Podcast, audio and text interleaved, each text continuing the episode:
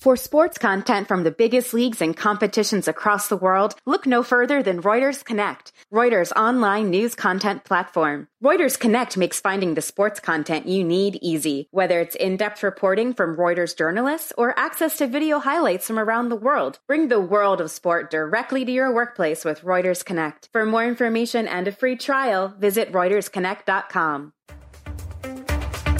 Welcome to Keeping Score. I'm Rick Horrow. Each week, we bring you insights from the playmakers, dealmakers, and rule makers in the world of sports. I'll give you my take on some of the items of the week using my 30 years of experience doing deals for teams, leagues, and players. Plus, we'll talk with a central figure in the sports world. The views expressed in this podcast are my own and do not represent the views of Reuters. Let's get started. Sports professor Rick Horrow inside the $1.3 trillion business of sports, and we are keeping score. March Madness grips the United States. The comeback of other sports grips the world. Moving in the right direction, vaccines plus creative marketing. We're not there yet, but we can see the light at the end of the tunnel. Let's look at the deal making issues this week, three to one. Three. Number three, cricket boosts Disney Plus thanks to Hotstar saturation. Disney Plus last week surpassed 100 million subscribers meaning its audience is already half the size of Netflix just 16 months after launch, according to Axios Sports. About 28 million of those 100 million subscribers are from Disney Plus Hotstar, an India-based streaming service known for its live cricket coverage. When Disney acquired 21st Century Fox for 71 billion in 2019, it absorbed Fox-owned Star India, which owned the digital broadcast rights for the Indian Premier League until 2022. Star India's streaming app Hotstar was rebranded as Disney Plus Hotstar following the acquisition and is currently the only service in India that streams IPL matches. Disney Plus Hotstar users are paying bargain basement prices for the service, which has dragged down Disney's average earnings per user. Disney Plus has lots of competition from Amazon and Facebook in the fast growing Indian market, particularly when it comes to cricket. While U.S. domestic sports media negotiations attract the most attention, whether it's the NHL on ESPN or the NFL on Amazon, international sports rights grow more important than ever. Two. Number two, Endeavor Group Holdings, the massive entertainment conglomerate in charge of the UFC and William Morris, is planning an IPO as the company continues to grow year after year. Back in 2019, Endeavor was looking into an IPO, but ultimately decided the market wasn't at the right place for them to risk getting involved here we are in 2021, and the stars seem to have aligned. And despite not having gone public in 2019, a period in which they were looking to sell 15 million shares at 27 bucks, there seems to be no slowing down for the Ever, Endeavor Entertainment rights. Kept getting involved in multi-million dollar deals over the past year, including a 600 million dollar play in which they acquired the NFL's event business on location experiences. That's deal making issue number two. One. Number one. The UFC signed a five year sponsorship deal with British CBD company Love Hemp. As part of the agreement, the UFC will promote Love Hemp at all of their events and additionally integrate the brand at various UFC training facilities, specifically the UFC Training Institute in Nevada. UFC begun to work closer with various recovery products and programs, as well as working with CBD. We know many athletes, fans, and general fitness enthusiasts in the UFC use CBD for training recovery purposes. We want to work closely with Love Hemp to continue to educate ourselves, athletes, and consumers on the efficacy of best use CBD products.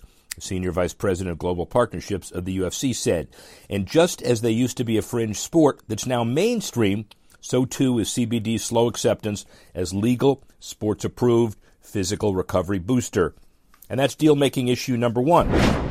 Well, mainstream sponsorship is carrying the day as we come back from a worldwide unprecedented pandemic. Foley and Lardner did a major event beginning of March and on a monthly basis, every second Wednesday, the comeback sports in a worldwide pandemic. Former Major League Baseball COO Bob DuPuy and I host on a regular basis and will include some of the top contributors on a regular basis here as well. The key is coming back efficiently and effectively. And obviously, almost a year ago, The emerging pandemic summarily shut down sports and severely impacted the trillion dollar global sports business.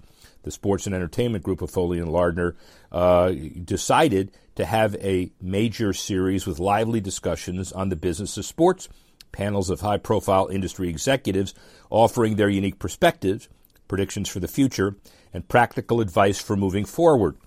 The first one was held, as I said last week, and the timing couldn't be better to include Kyle Sanborn, the Vice President of Marketing for Enterprise Holdings.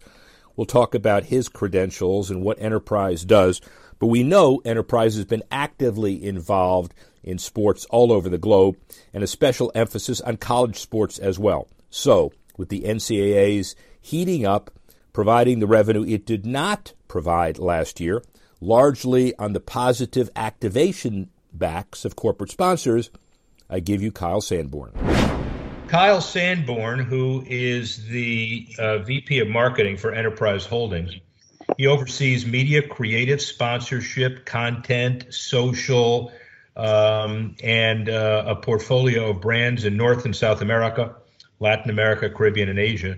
Enterprise Holdings, as you know, it's Enterprise Rent a Car, National Car Rental, Alamo, Enterprise Enterprise Fleet, uh, Fleet, um, uh, uh, Enterprise Truck Rental, uh, Enterprise Car Share. All have unique audiences, brand positions, customer journeys, communication, digital digital products, and sales cycles. Kyle, thank you. How do you, do you keep them all straight?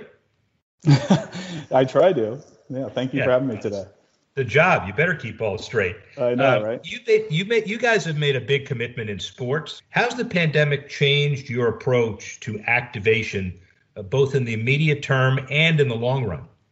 Sure. So I think immediately when the pandemic hit, you know, everybody was scrambling. Uh, we were losing money as a business. Every every business seemed to be losing money in some way or another, and we we approached the activation side to say what's right for right now. As things were closing down what's right for our brand what's the right message to be putting out there and we really settled on a few key components um, that have become these pillars throughout this um, this time that's just gone on way longer than we anticipated. So we focused on flexibility um, in in our contracts in the way we get value out of those and and really leveraged on leveraged great partnerships that the, uh, myself and the team spent so much time building over the years, and those really started to pay off when when this happened. Um, so flexibility was a big one. The second one, as we think about building trust and confidence, so much of what Enterprise Holdings represents is travel, you know, in the travel vertical, and that's what got shut down really hard. Travel, entertainment, uh, things like that, and we had to build trust back in our brand. So understanding uh, what our messages were to build consumer confidence in then doing business with us was key. So those components were the immediate, and we see those still today. This flexibility of from open to close of uh, you know the next uh, you know, vaccines rolling out versus what's the next um, strain that may hit us. We're just really flexible and conscious of what's appropriate to be pushing. And it's not always telling people to get out and travel. Um, it's more of, and we for enterprise coined the term, when you're ready, we're ready, um, because we want people to feel comfortable in that. It takes a lot to coin a term that allows people to defer revenue for a while until they're ready yeah. to travel but I guess transparency and the brand message is more important in terms of building long-term trust. Well, long-term trust is key. I mean, in in North America, usually uh, the U.S. and Canada specifically, enterprise of all car rental companies is held as the most trusted, and that has been key, along with the differentiation of us not. Um, only being at airports, what, what we call our home city network or off airport, was key to um, the road trip, which is alive and well uh, for both business and, and, leisure. And that footprint off airport really was a, a, huge differentiator for us in that, from when you think about deferring revenue and looking at that. Yeah. So you talk about the messaging and people not traveling as much as they did. You know, the the uh, the, the beauty of your um, commitments are you're diverse. You, you have a lot of deals with teams. You have a lot of deals with in each city and leagues. but it requires you, I would suspect, in the normal course of robust, mature marketing, to tell some different stories in different locations, different demographics, uh, different teams. That's harder to do now because of the pandemic. You're not able to get out there and establish trends on the ground like you might have before. Yeah, that, yeah, that's true. Uh, you know, we were somewhat fortunate that a lot of our assets were, um, as we think about TV broadcast and, and streaming and whatnot, were where the value was the uh, was really driven from the TV visible or video visible assets, and then activation truly when we're engaging at the local level with the fans uh, of a specific team, um, we had to evolve slightly because either events weren't happening or it wasn't appropriate. So as we go back to those pillars of trust and confidence, like what are we saying? Are we trying to push people to an event, even if it's open? And then we've got to follow all these distancing rules. Is it the right thing to do for our brand?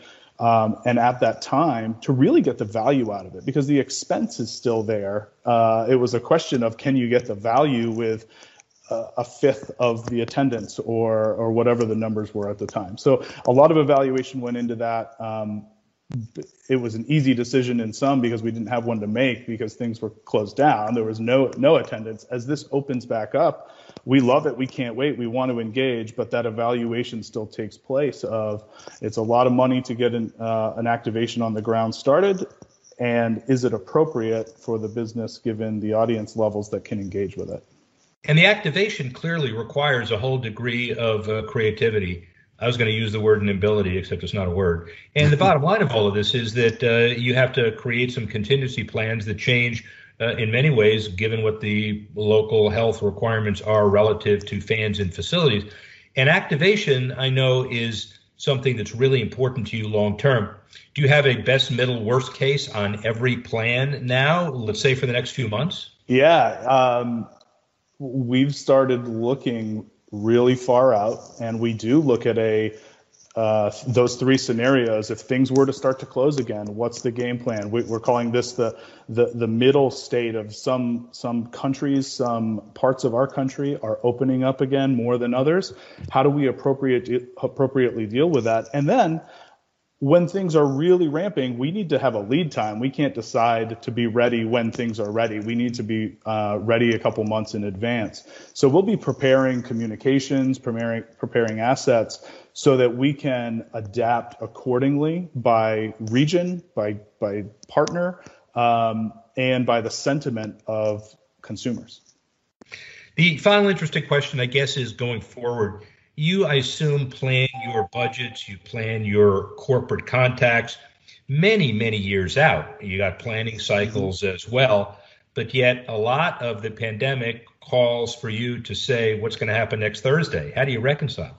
Yeah, you know what? Uh, a real shout out to our management who has put a ton of trust in the marketing department to be flexible with our budgets. And what we had to put together a budget. Absolutely, we look at a fiscal year and um, you know looking to next fiscal year already, starting right now, and we've we've just earned the the trust to say well we're going to be very responsible in our investments. We're going to report on the progress of those, but we have to have money available when certain segments come back on. You you, you read through all the different um, different modes of transportation and way that we uh, diversification we have in our business those are all coming at different paces back. You know the b2b side of things is huge. We're providing trucks and, and cars like we never have before and then the road trip alive and well. We've got to be able to to dial things up and dial things down from an investment standpoint whether that's creative or media or partnerships accordingly.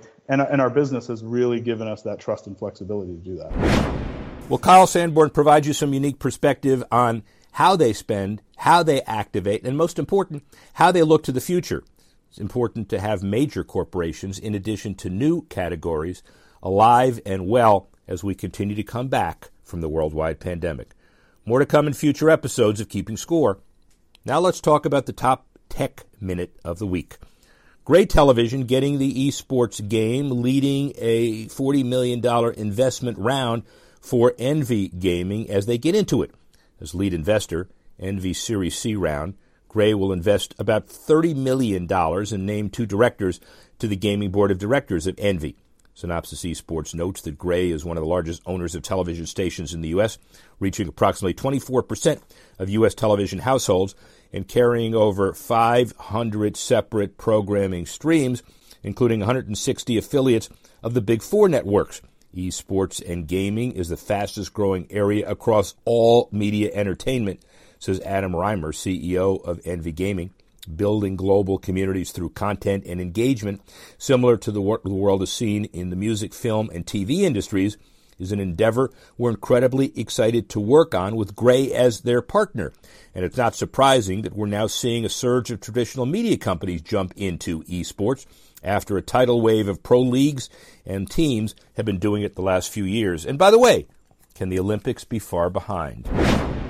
And as usual, we end with our Good Sports 5 featuring a number of philanthropic issues during the pandemic.